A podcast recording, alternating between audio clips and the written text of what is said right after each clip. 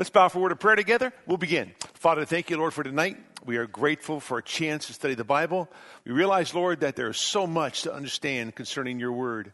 Our prayer, Lord, is that you'd open our eyes that we might behold wonderful things out of your law, and that as we understand Daniel chapter 8, Lord, you'd help us to see the things that Daniel saw, that we might come to grips with the reality of the coming Antichrist, but yet more so, the coming of our Lord Jesus Christ, who will rule and reign forever. In your name, amen. Daniel chapter 8. Daniel chapter 8 the vision of the ram and the goat. All right? Now, this is going to be to some degree technical, but on the other aspect, it's going to be very, very practical. In fact, we're studying prophecy, right? Now, prophecy promises to provide the most practical principles for the person in the pew. All right, you get that? Prophecy promises to provide the most practical principles for the person who sits in the pew. So, we're going to give you those principles, some of them tonight. We're going to look at four major points this week and next. We're going to look at the introduction to the vision. Then we're going to look at um, the identification within the vision the interpretation of the vision, and then the implications of the vision.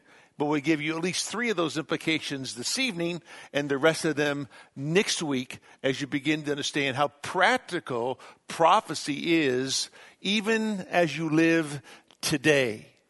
Now, think about this. It's been two years since Daniel received the vision in Daniel chapter 7. Two years, all right? And I'm sure that during that time, he had conveyed to the people in captivity, the Jewish captives, different things about the vision to help them understand about the coming of the Messiah, to give them hope. Hope about the future, hope about their Messiah, hope in the fact that he was going to come again. But at the same time, help them to realize that there will be a lot of trouble, persecution, and anxiety for the nation itself. And imagine Daniel trying to go back to those in captivity and explain to them chapter 7. Four beasts that rise out of the sea. Beasts that he understands, some of them, but one he has no idea what it's about. And then from that beast comes a little horn that wreaks havoc upon the Jewish people. Trying to explain that to them not having Second Thessalonians chapter 2, not having Matthew 24, not having Revelation 13, not having Revelation 17. He has none of that. But he's going to explain this little horn that rises to great power and wreaks havoc upon the Jewish nation until Jesus comes again. The Messiah arrives in all of his glory and splendor. They had to be bewildered. They had to scratch their heads. I mean, think about it. We have the revelation and we're scratching our heads trying to figure out what's going on. So imagine trying to explain to the Jews in captivity all these visions of beasts coming up out of the sea. And then trying to parallel that account with the second chapter of Daniel as he would go back with them and help them to understand there was this great colossal image that Nebuchadnezzar had in this dream. He asked me to come and interpret it for him, so I did. And so trying to interpret that dream to the nation of Israel, helping them to understand the different nations that will rise and be powerful, trying to explain to them ten toes and being crushed by a stone. Well, the Lord gives another vision, Daniel 7, to add to that one to give more explanation to it. In fact, if you got your chart, you can see it right here, right? To help you understand the parallels between Daniel 2 and Daniel chapter 7. Very important to understand this.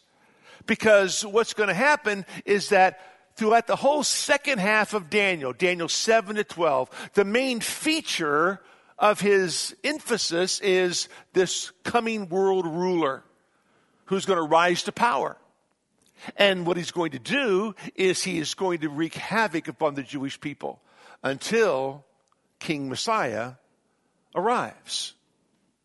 And so, in these two years, people are bewildered, to say the least. Now, granted, we're not there, so we don't know exactly how Daniel explained it to him, but I'm sure he just reiterated the vision. What the angel told him about what he saw in the vision. But now, the Lord is going to open his eyes even all the more. He's going to focus on two nations of the four nations that rose up out of the sea, help them understand that before the coming final little horn, there's going to be a big horn, and there's going to be another little horn before the final horn. Just so they don't get confused like you are right now. See? So he wants to explain all this to them. And so what God's going to do is open the eyes of Daniel so he can behold the wonderful things out of the law of God. Now, this is very important. Why? Because when you think about what's happening with Russia and Ukraine right now, it's very easy for people to jump on the prophetic bandwagon and begin to talk about Ezekiel 38. We talked about this last week with our Q&A. But you, you, you also, you have to stay in your lane. You got to slow your roll and begin to understand what's happening. You need to know the order of events. You need to know what's happening in the prophetic future in order for you to interpret things correctly. We know that what's happening in Ukraine at this point is horrific. It's not Ezekiel chapter 38. We know that because although Israel is present in the land, Israel is not at peace in their land, and Israel is not prosperous in their land. Those three things must happen according to Ezekiel chapter 38. So we know that Russia invading Ukraine is not Ezekiel 38. Why? Outside of that, there's also Russia coming down to invade Israel. Everything about prophecy centers on Israel. It centers on the Jewish nation. It centers on the chosen people of the living God. And Daniel's whole thing is about the times of the Gentiles. The times of the Gentiles began when Israel went into captivity in Daniel 1, verse number 1, and that would last all the way until the Messiah comes again. And so Daniel's vision is all about the times of the Gentiles. Not this week, but next week, we're going to talk to you about the times of indignation. What is that? The times of the Gentiles speak, when, speak about the fact that the Gentile nations are ruling over Israel. The times of indignation are specific times in which God is chastening, chastening Israel. And that began in the 730 BCs with the Assyrian captivity that leads you all the way to the end when Messiah comes again. But we'll talk to you more about that next week. But you need to understand the dynamics of what is trying to be portrayed so you begin to understand all that's taken place. Having said that, you will need to understand that what's happening in Russia and Ukraine is at best a precursor to things that ultimately will happen. We know it's not Revelation 6 because the man of peace on the white horse has not come. That man of peace is going to bring peace to a world. Well, that's not happening right now. Well, the four horsemen of the apocalypse is, first of all, is the white horse that comes and brings peace. The next horse is the red horse, which is all about war, right? In battles, assassinations, massacres. And you can see that happening right now, but there's also a time during the tribulation where there'll be wars and, and rumors of wars and all kinds of wars taking place. And there'll be all kinds of murders and, and death. But what follows what follows wars? The black horse, Revelation 6. What's the black horse? Black horse is famine. Black horse is famine. Famine follows war. It always does. And you can begin to see the workings of that kind of thing in a very minute detail in this situation. Think about Russia and Ukraine, right? The breadbasket of the world. 25% of all wheat comes from Russia and Ukraine. Well, if they can't export that wheat, guess who's affected? Egypt, Africa, who are completely dependent upon the export of wheat to their countries. And if that doesn't happen, they will suffer to some degree. Think about the export of fertilizer. The number one exporter of fertilizer, Russia. The number two exporter of fertilizer, China. Okay?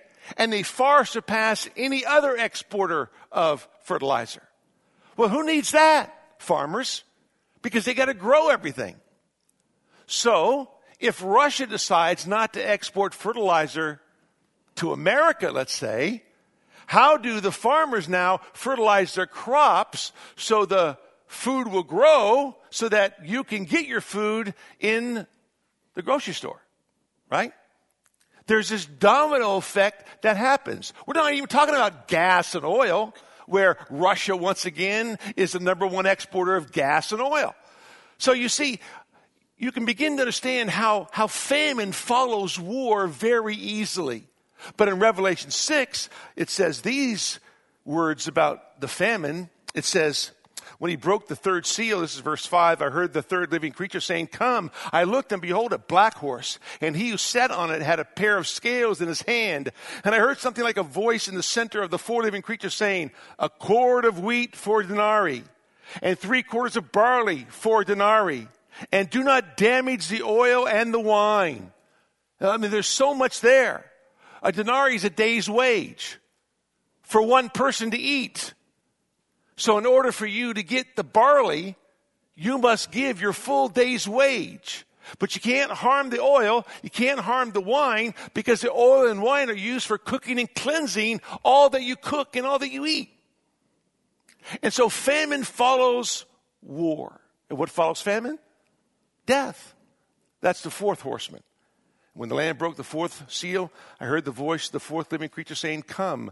I looked, and behold, an ashen horse or a pale horse, and he who sat on it had the name Death and Hades. Was following, the, following with him. Authority was given to them over a fourth of the earth to kill with sword and with famine and with pestilence and by the wild beasts of the earth. And so during the tribulation, what's going to happen? We got 7.75 billion people in the world as of 2020. Okay, this is 2022. So we're close to 8 billion people. A quarter of the world dies. That means 2 billion people die. Okay? Because of famine, because of war, because of pestilence, because of wild beasts. And if you're with us in our study of Revelation many, many years ago, we told you the wild beasts were rats, because rats are that which do more harm to people than any other wild beast known to man. And so what you have is this whole situation that's in Russia and Ukraine giving you just a very smidgen of famine, a smidgen of war, a smidgen of death, although many people are dying, to show you that when the Antichrist rules and comes, it'll be unprecedented wars and famines and pestilence and murders and death. But the good thing is, is that that hasn't happened yet. Okay? Because you're, you're still here and so am I. Okay? And I believe in the pre-tribulational rapture. Uh, and so did Jesus, by the way, just in case you wanted to know that. I believe what Jesus taught. So if Jesus taught a pre-trib rapture, so do I, right?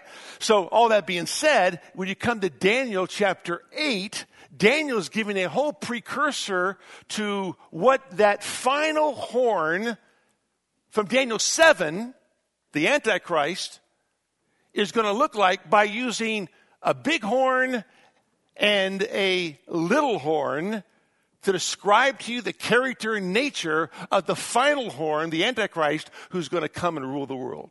Got that? That's where we're at. Hopefully you're with us. Let's look first of all at the introduction, okay? Daniel 8 verses 1 and 2. Daniel 8, verses 1 and 2. In the third year of the reign of Belshazzar, the king, a vision appeared to me. Daniel, I, Daniel, subsequent to the one which appeared to me previously, I looked in the vision, and while I was looking, I was in the citadel, or the palace of Susa, which is in the province of Elam. And I looked in the vision, and I myself was beside the Ulai canal. Now you read that and you think, who cares, right? Well, you need to care because Daniel has a vision. Daniel is still in Babylon. Belshazzar, this is the third year of Belshazzar's reign. Okay? This is 551 BC. It's going to be 12 years before the Medes and the Persians come and take Babylon. If you don't know by now, you must understand that the book of Daniel is not in chronological order. The order is as follows Daniel 1, 2, 3, 4, Daniel 7, Daniel 8, Daniel 5, Daniel 9, Daniel 6, Daniel 10, 11, and 12. You must know the order. Because if you don't know the order, you get mixed up in terms of, wait a minute, I thought the Medes and the Persians invaded Babylon in chapter 5. And that's when Belshazzar was reigning. Well, now we're in Daniel 8, and this is the third year of Belshazzar's reign. What's going on here? Why does the Lord mix it up like that? I don't know. I have no idea why he does it this way. He did, but it's for us to understand exactly what's happening.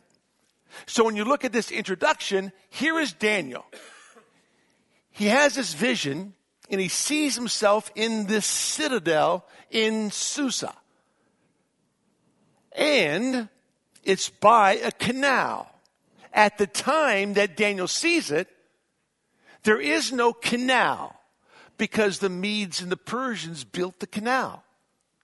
All it was was a river. That's why maybe yours says the river Ulai. Because there's going to be a canal there, but it's not going to happen until another decade plus down the road. This is prophecy. This is a vision that Daniel has. And it's very important in Israel's history. It's very important to the, uh, the history of the Jewish people. Why? Well, if you read Nehemiah chapter 1, you're going to realize that when Nehemiah goes back to build the walls around Jerusalem, he is commissioned in the palace at Susa. Or maybe your text says Shushan. Okay, same place. He is commissioned from that palace. Well, that's not till 461 BC. And how about Esther? Esther was a queen who sat on a throne. Where was the throne? The capital of Persia, Susa. So this all plays a major part in Israel's future. But right now, it's not there. But Daniel is transported into the future to be able to see what's exactly happening down the road. This is all prophetic. And so this interprets or introduces, introduces to us what's going to happen next. It's going to tell us what's going to unfold down the road. This is all prophecy. And so you need to see it as such. So Daniel articulates for us where he was transported to, what he saw, where he was, because at the time of writing, the Medes were the dominant power, not the Persians. And this place is located 230 miles east of Babylon and about 120 miles north of the Persian Gulf today. Elam is modern day Iran, so that you know where that is. And so all this is prophetic. All this takes us into the future. And so it helps us understand what it is God is doing in the life of Daniel that we might come to grips with all that's going on. Now listen, listen what it says. It says, I, Daniel, Look what it says over in verse number 15. When I, Daniel, then over in verse number 27, then I, Daniel. Three times it says, and I, Daniel. It's almost as if he is overwhelmed at the opportunity. It's written as such that Daniel is saying, I can't believe that I'm seeing what I'm seeing. Me, I, Daniel. He's overwhelmed by the opportunity. He's overwhelmed with the responsibility. And that's because he's a very humble person. Daniel's not an arrogant man. He's a very humble person. But to think of the fact that Daniel has already received one vision, Daniel 7, he's already had the opportunity to interpret dreams, the dreams of Nebuchadnezzar in Daniel 2. Now he's receiving a subsequent vision that will give him more information about the one he had in chapter 7. It just comes two years later. Listen, if you were here last week and you didn't understand, you come seven days later and you get more information.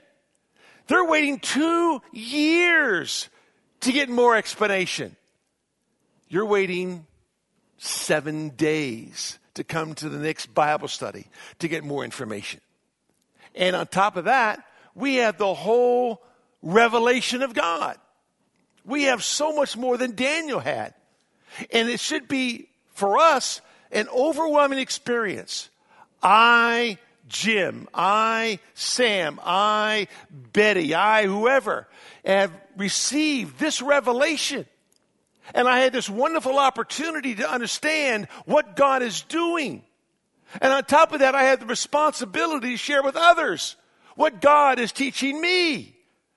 Can you believe that God is opening my eyes to see the beauty of his prophecy? Can you believe that God's opening my eyes so I understand who he is, the character and nature of my God? Can you believe that God's opening my eyes to understand the prophetic future and the coming of the Messiah and the rise of the Antichrist and how he's going to be defeated, how God is supremely in control of everything? I, whomever you may be, should be absolutely overwhelmed with the truth of the scripture. Daniel was. He doesn't have near the information you have. He's way, way, way behind when it comes to understanding everything. We, on the other hand, have all the revelation that God wants to give us. And we should be as overwhelmed as Daniel is. And if you're not, you got to ask yourself the question why? How is it I can read Daniel 8 or Daniel 7? The beasts rising out of the sea and not be overwhelmed. Or the vision of the ram and the goat with a horn in between the eyes of, of, of the goat. How, how, why doesn't that overwhelm me? It overwhelmed Daniel. Why doesn't it overwhelm me? You see, we find ourselves not so interested in prophecy because we just don't think it's going to happen in our lifetime. We know it's going to happen because God said it's going to happen. We just don't understand it's going to happen in our lifetime. So we think, well, you know, it's somewhere down the road, but it might happen, but probably not. That's not living in expectation that our Lord could come at, at any moment, and we need to be ready.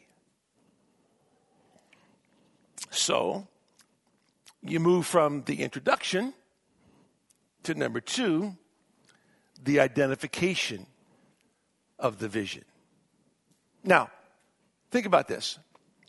When Daniel, who Babylon is still ruling the world for all practical purposes, right? Nebuchadnezzar, yes, has been dead for a number of years, but Babylon's still in charge.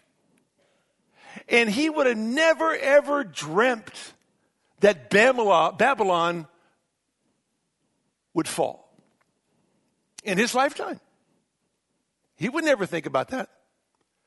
It was a fortress.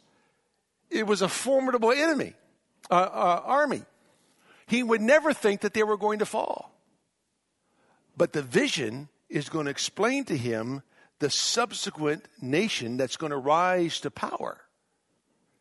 And so it never, why it might, might not ever cross his mind that they're going to fall, they are. And that's where the vision comes into play. Verse 3 Then I lifted my eyes and looked, and behold, a ram, which had two horns, was standing in front of the canal. Now, the two horns were long, but one was longer than the other, with the longer one coming up last. I saw the ram butting westward, northward, and southward and no other beast could stand before him, nor was there anyone to rescue from his power. But he did as he pleased and magnified himself. Now you read that and you wonder, okay, what does that mean? And how do you know who that is? Well, remember I told you last week that when it comes to prophecy, if you just keep reading, the Lord will interpret what he's given you. Okay? We know that this is the Medo Persian Empire. Why? Because he tells us. Verse 20 The ram which you saw with the two horns represents the kings of Media and Persia. See that? How hard is that to understand? It's not. But that comes with the interpretation to the vision. Daniel sees this ram, okay? Now, in Daniel 7, it's a bear. In Daniel 8, it's a ram. In Daniel 7, there is a leopard. And in Daniel 8, there's a male goat. Why? That's a good question. Why not just keep with the bear picture? Why not just keep with the leopard picture? Remember, they weren't necessarily bears and leopards. They were like a bear. They were like a leopard. They were like a winged lion, right? Doesn't say it was a bear, a leopard, or a winged lion. It says it was like that. But why does he use a ram and why does he use a he goat? What's so unique about that? Stay with me and you'll understand. But there's this ram. He has two horns. One is bigger than the other. But as he watches the ram, the smaller one begins to grow. As it grows, it overtakes the other horn and becomes bigger. Now it says very clearly that there were two horns, okay, and they were very long. Horns are symbolic of power, right? Animals use their horns to defend themselves. They use their horns to attack. And so horns in the Old Testament were symbolic of power. The taller and bigger the horn, the, the bigger the, the, the power of the animal or whatever it symbolizes. And so you have these, this ram, and it's a ram that stands alone. And the Hebrew is very emphatic. It's one ram and one ram only. Now, now, sheep, they, they travel in herds, right? They don't travel alone. If they're alone, they're lost. But this is a, this is a ram. This is a, this is a, a male sheep. And so, therefore, he is all alone. Very important that. And he has two horns, one above the other. The bear had one leg up, one leg down as it leaned one way. And we told you at that time it was the Medo Persian Empire. We told you back in Daniel chapter 2 that the breast of silver and the arms of silver represented the Medo Persian Empire. Well, when you come to Daniel 8, you're told that this, this ram and its horns represents two kings of the Medo Persian Empire.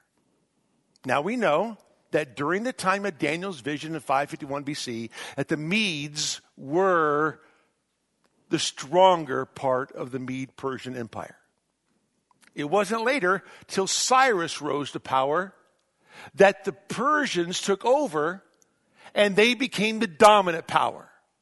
So you have one horn rising above the other because when Cyrus begins to be the king, he becomes more powerful. And that's exactly what takes place. So when you look at history and you go back and read about history, you begin to understand how Cyrus rose to power. And remember Isaiah chapter 45, 150 years before Daniel. A hundred years before Daniel went off to Babylon, there was a prophecy given about Cyrus. Remember that? Isaiah chapter 45. It says in verse number uh, 44, verse number 28. It is I who says of Cyrus, God is speaking. Cyrus is not born yet. Cyrus not, would not be born until a hundred years from now. But God names him anyway. His parents don't even know he's going to be born. They don't even know his name's going to be, but God knows his name. He says, It is I who says of Cyrus, He is my shepherd. He will perform all my desire. And he declares of Jerusalem, she will be built. And of the temple, your foundation will be laid. How? By a Gentile, pagan king that leads the way. He is the only Gentile ever referred to as my anointed. Look at chapter 45, verse number 1. Thus says the Lord to Cyrus, his anointed. His, listen, Messiah. It's Mashiach. Cyrus is my Messiah. Why? Because he's going to do Messiah kind of things. What's he going to do? He's going to bring Israel back into the land. He's going to lead them back. That's what the Messiah does. So he's the only Gentile called my servant and my Messiah and my, uh, my Messiah. And so it says this. He's going to subdue the nations before him and to loose the loins of kings and to open doors before him so that gates will not be shut.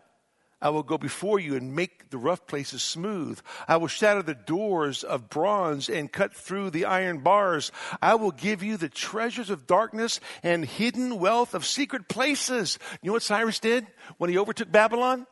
He took all the secret gold from the dark places and gave it to Israel to take back with them to Jerusalem. And it says, so that you may know that it is I, the Lord, the God of Israel, who calls you by name. For the sake of Jacob, my servant, and Israel, my chosen one, I have also called you by your name. I have given you a title of honor, though you have not known me. And then it says over in verse number 13, I have aroused him in righteousness, and I will make all his ways smooth. He will build my city and will let my exiles go free. That was Cyrus.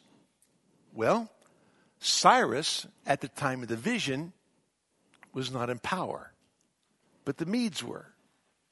Cyrus had come to power he'd move the capital of Persia to Susa, and that would be his home station.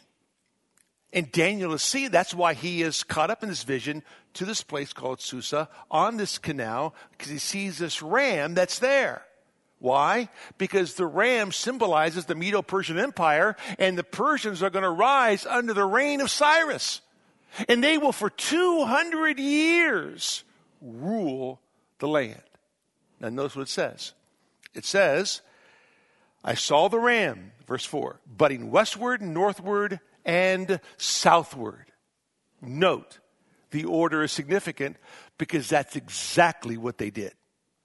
They went westward first, northward second, and southward third. Why didn't they go eastward? Because Persia is the east. They're coming from the east and they're moving toward the west. Then they're moving northward. Then they're moving southward. They went west and, cap- uh, and conquered Babylonia, Asia Minor, and Syria. Then they went uh, north and captured Armenia and all the region around the Caspian Sea. Then they went south and they captured Egypt and Ethiopia. It's exactly what they did.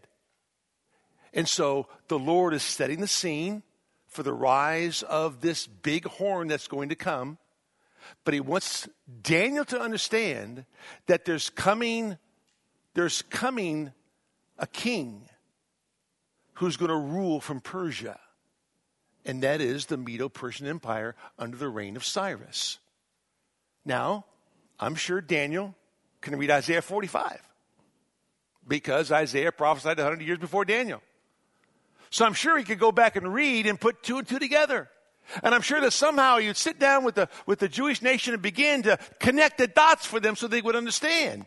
I mean, Daniel's a prophet, right? And so he's gonna, he's gonna want to inform others as to what's going on and how they can read the scripture and begin to understand how this applies to their lives. I mean, that's what, that's what preachers do. That's what prophets do.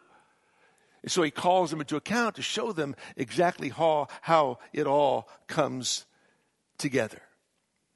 So you will see that the order of destruction in history happened the same way God said it would by way of prophecy.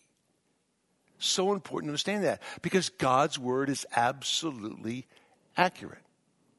Now, you need to know that when Persian kings went to war, they wore the symbol of the head of a ram when they went to war. You need to understand this. History tells us this. The zodiac has its roots in Persia. And Aries is a sign of the ram, which is in reference to connected to Persia. So history puts all this out here. That's why the ram is used as the animal or the beast in Daniel chapter 8. Because the Lord wants you to know it's a ram far enough in advance to help you understand that when Persia rises to power and the kings go to war with ram like heads and the zodiac is introduced to the world, the Lord already knew that because he's in charge. He runs everything. That's very important to grasp. So that's the ram. That's the first vision. That's the first animal he sees. Verse 5. While I was observing, behold, a male goat or a he goat was coming from the west over the surface of the whole earth without touching the ground. And the goat had a conspicuous horn between his eyes.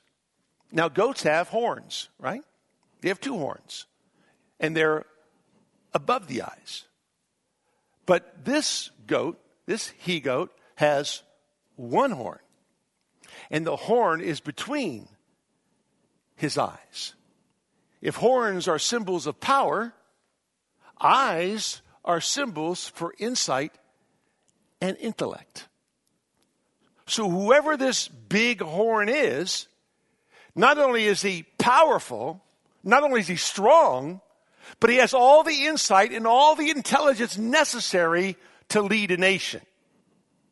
And so it says, he came up to the ram that had the two horns, which I had seen standing in front of the canal, and rushed at him in his mighty wrath. I saw him come beside the ram, and he was enraged at him, and he struck the ram and shattered his two horns.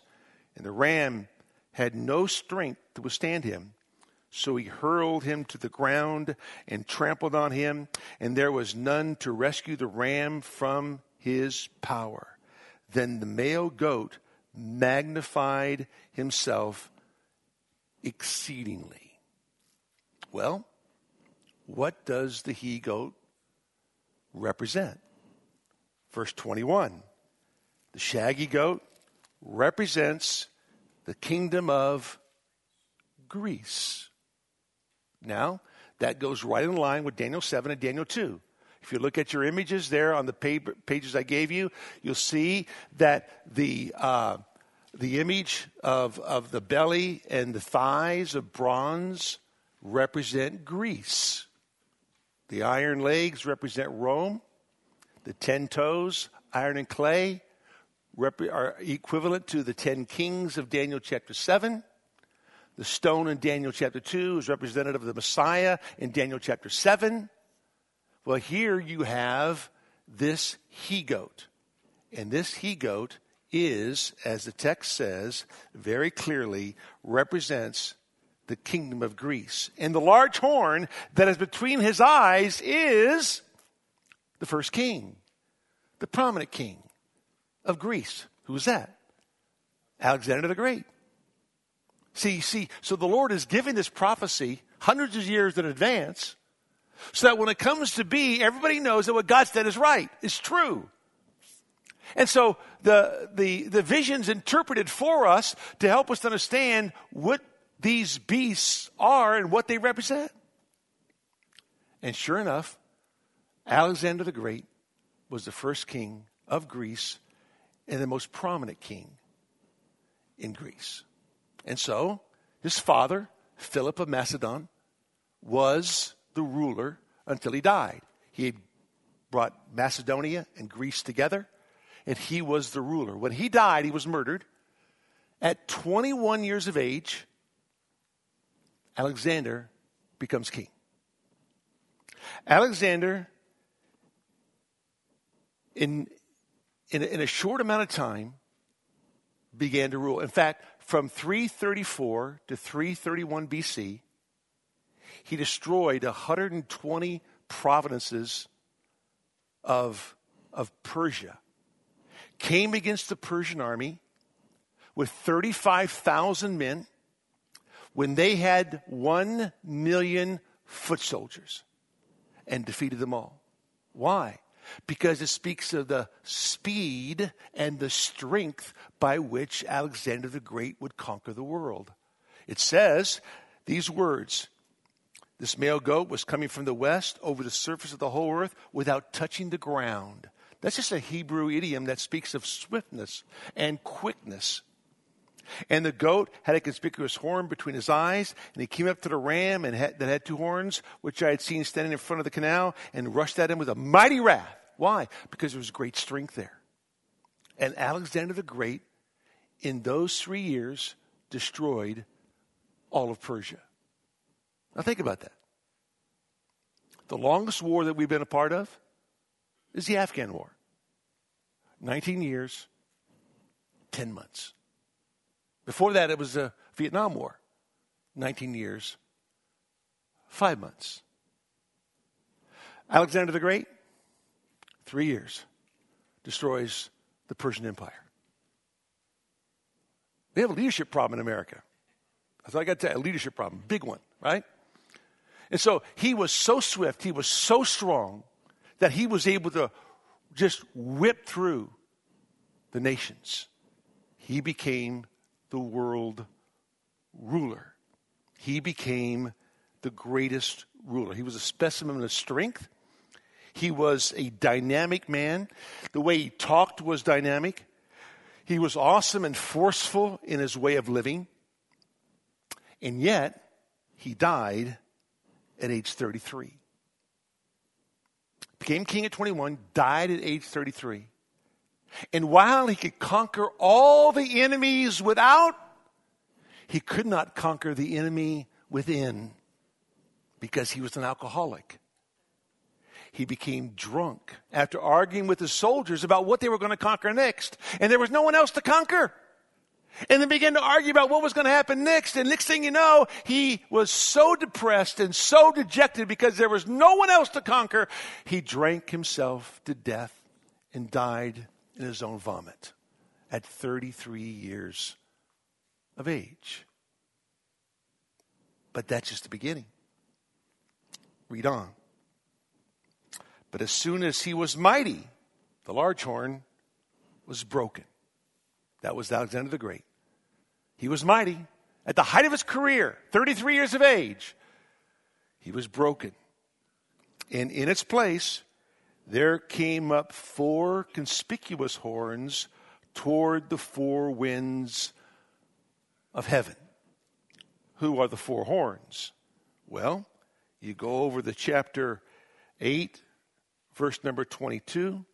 It says, The broken horn and the four horns that arose in its place represent four kingdoms which will arise from his nation although not with his power.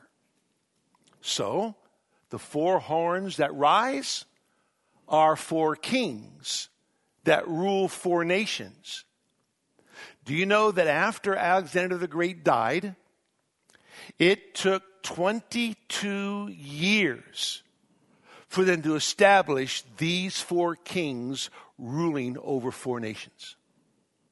22 years. Alexander the Great was so organized, so ferocious, so awesome, so intelligent, so mighty that nobody could compare to him. So much so that it took over two decades to organize the rest of the world because the one man who ruled the world was dead. And of course, they were simply Cassander, who ruled in Macedonia and Greece, uh, Lysimachus, Lysimachus, sorry, who ruled in Asia Minor and Thrace, Seleucus, who ruled in Syria and Babylonia, and Ptolemy, who ruled in Egypt, Israel, and Cyprus. History proves all that to be true, right?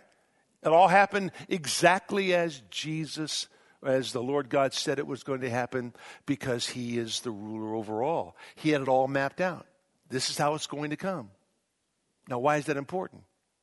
Well, simply because, verse 9, out of one of them came forth a rather small horn, which grew exceedingly great toward the south, toward the east, and toward the beautiful land. From one of those kingdoms came forth a small horn. This small horn is not the same small horn in Daniel chapter, chapter 7. That small horn rose up out of a 10 nation confederacy, 10 kings. This one rises up out of four kings. So they're not the same.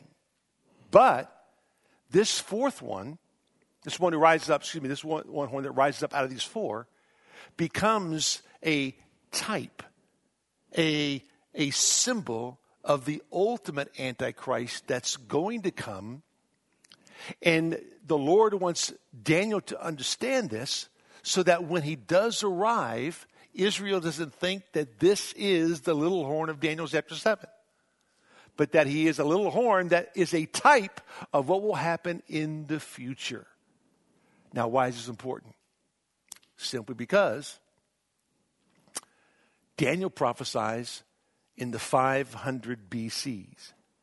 This happens in the 100 BCs. 400 years before it ever takes place, Daniel receives the vision. It's all prophecy. It all comes to be. So, what, what does that mean for me? What does that mean for me? I'm looking at prophecy. How does prophecy promise to be the most practical, the most perfect set of principles for every person that's sitting in the pew this evening. Okay? Let me give you three of them. Number one is this, and that is in 1947, when the Dead Sea Scrolls were, were found out about, those 800 different fragments of the Old Testament in 11 different caves in Qumran, there in the Judean wilderness. Um, William Albright said that this was the greatest discovery of the 20th century. Okay? And it was. It's probably the greatest discovery in the history of man because they were dated 200 BC. Okay? So the earliest manuscript they had in Hebrew was 800 years after that. So to get these Dead Sea Scrolls in 1947 and to realize that in them is Daniel, and Daniel had prophesied so far beyond when these prophecies occurred was to prove the validity of all that God said. Because it's all true. And so it tells us that when God speaks truth, you need to truly treasure that truth. Daniel did. I, Daniel, can you believe what I'm receiving? Can you believe what I have now to give to somebody else? I, Daniel. Daniel treasured the truth of God. We need to learn to treasure God's truth. Prophecy is so accurate, it's so true. And if, and if what God said in Daniel 7 and Daniel 8 was coming to fruition exactly as he said it was, with the exact same kings before they ever rose to power, then I can trust them for the future and all that's going to take place, right? I should treasure all that God has said. That's why the Bible says, Thy word I have treasured in my heart that I might not sin against thee. What did Job say? I have treasured the words of his mouth more than my necessary food. That's why the Bible says, buy truth and never sell it. It's the most precious thing you can ever purchase. You must be willing to pay premium price for the truth because there's nothing more valuable than God's word. If anything, this prophecy teaches us to treasure the truth of God. Number two, it teaches us to tackle the truth of God. Have you ever noticed how so many Christians just tinker with the truth? Or toy with the truth? Or trifle with the truth? But very few Christians ever tackle the truth. Go after it with great tenacity. Go after it to embrace it. To hold it true. Here is prophecy. And it's for those who want to study the scriptures. The Bible says, study to show yourself approved unto God, a workman that needeth not to be ashamed. So many of us are ashamed because we don't study the Word of God. We don't pour ourselves into the Word of God. We, we, we want to tinker with the truth instead of tackle the truth. We want to toy with the truth. Most of us are not very serious about the truth. We can take it, we can leave it. If we read it today, fine. If not, I'll double up tomorrow or triple up the next day. No big deal. I don't need it for today. I don't need daily bread today. I can get daily bread tomorrow. Or maybe I just get weekly bread once on Sundays. That's all I need. Just eat one day a week. Just think if you just ate one meal a week, what you look like. Yet we want to feed on God's word one meal a week and you wonder why you look the way you look or you live the way you live. We don't tackle the truth. We don't go after it with all that we have. We don't go out with, after it to, to, to dive right in and study everything we can. Daniel wants to know. And when he asks for the interpretation, and Gabriel is going to give him the interpretation, because Gabriel is, is, the, is the archangel who's a messenger and so he asked, particularly, I want to know what this means. What does this mean? Pray tell. How do I know what this means? Explain it to me. See, that's the way every one of us needs to be. Need to open the Word of God read. Say, oh, you know, what, what does that mean? Pray tell. Somebody tell me what it means. Show me what it means. Show me how to study that I might know how to learn what it means. Very few of us do that. Then we wonder why we don't treasure the truth as we should. But Daniel was one who not only treasured the truth, but he, he would tackle the truth. He knew what it meant to know his God. And he wanted to know more about his God. That means you want to know more about the plan of God, right? The purposes of God. What is God doing? And how is he doing it? Well, it takes time to tackle the truth. It takes a lot of effort, a lot of energy, to be a good tackler. How about you? And then number three, this is so incredibly important. Not only do you treasure the truth and tackle the truth, you got to trust the truth. You got to trust that what God says is going to happen exactly as He says it. Do you trust the truth of God's word? Do you trust that God's word is going to do exactly what it says it's going to do? Do you trust the word of God to cleanse your soul? When the Lord said, You've been made clean through the word which I've spoken to you? Do you trust the word to convict your soul of sin, righteousness, and judgment? John 16. Do you trust the truth to comfort your soul? Because Psalm 119.50, Psalm 94.19 tells us about the comfort God brings to us through his word. Do you trust the truth of God to do exactly all that it says? To open your eyes that you might see? Do you trust the word to convert the soul? Because that's what the law of the Lord does. It converts the soul. Psalm 19, verse number 8. And so Daniel would trust what God said. And he had not near the information that you and I have through his word. And we have seen the fulfillment of prophecy.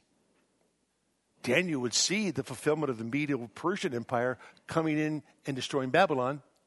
We've already covered that. That's Daniel chapter 5, right? So he'll see that. At the time, he doesn't think it's going to happen, doesn't know what's going to happen in his lifetime, but it does, right? He's going to see that 70 years captivity is up. We're going to read about that in Daniel chapter 9 when he's reading the book of Jeremiah and realizes that the 70 years are almost up. We're going to go back. He trusts what God says to be true. Question is, do you? You see, prophecy truly provides for us the perfect principles to govern our lives. It teaches us to treasure truth. It teaches us we need to tackle the truth. It teaches us to trust the truth and never waver, never compromise, never backtrack. Because what God says always comes to be. Because He's sovereign, He rules over all, He's in complete charge. Let's pray. Father, we thank you, Lord, for our time together this evening. We are grateful, Lord, that we can open your word, the great treasure of knowledge the treasure of your character, the treasure of all things dear. We are grateful. And our prayer, Lord, is that we would learn more and more and grow more and more in our understanding of you. And that, Father, we would truly trust all that you say because you're the God of truth. You only speak truth. And Lord, you've given us this prophecy that we might learn and grow and understand that, yeah, there are things that are hard to understand. But we have to really dive in deep, be committed for the long haul, to learn, to grapple with all the different nuances of the text, and come to understand what it is you want us to know that we might live for you. So we thank you. And pray, Father, that as we go home this evening, you protect us, bring us back again this Lord's Day, that we might be able to worship you in spirit and in truth. In Jesus' name, amen.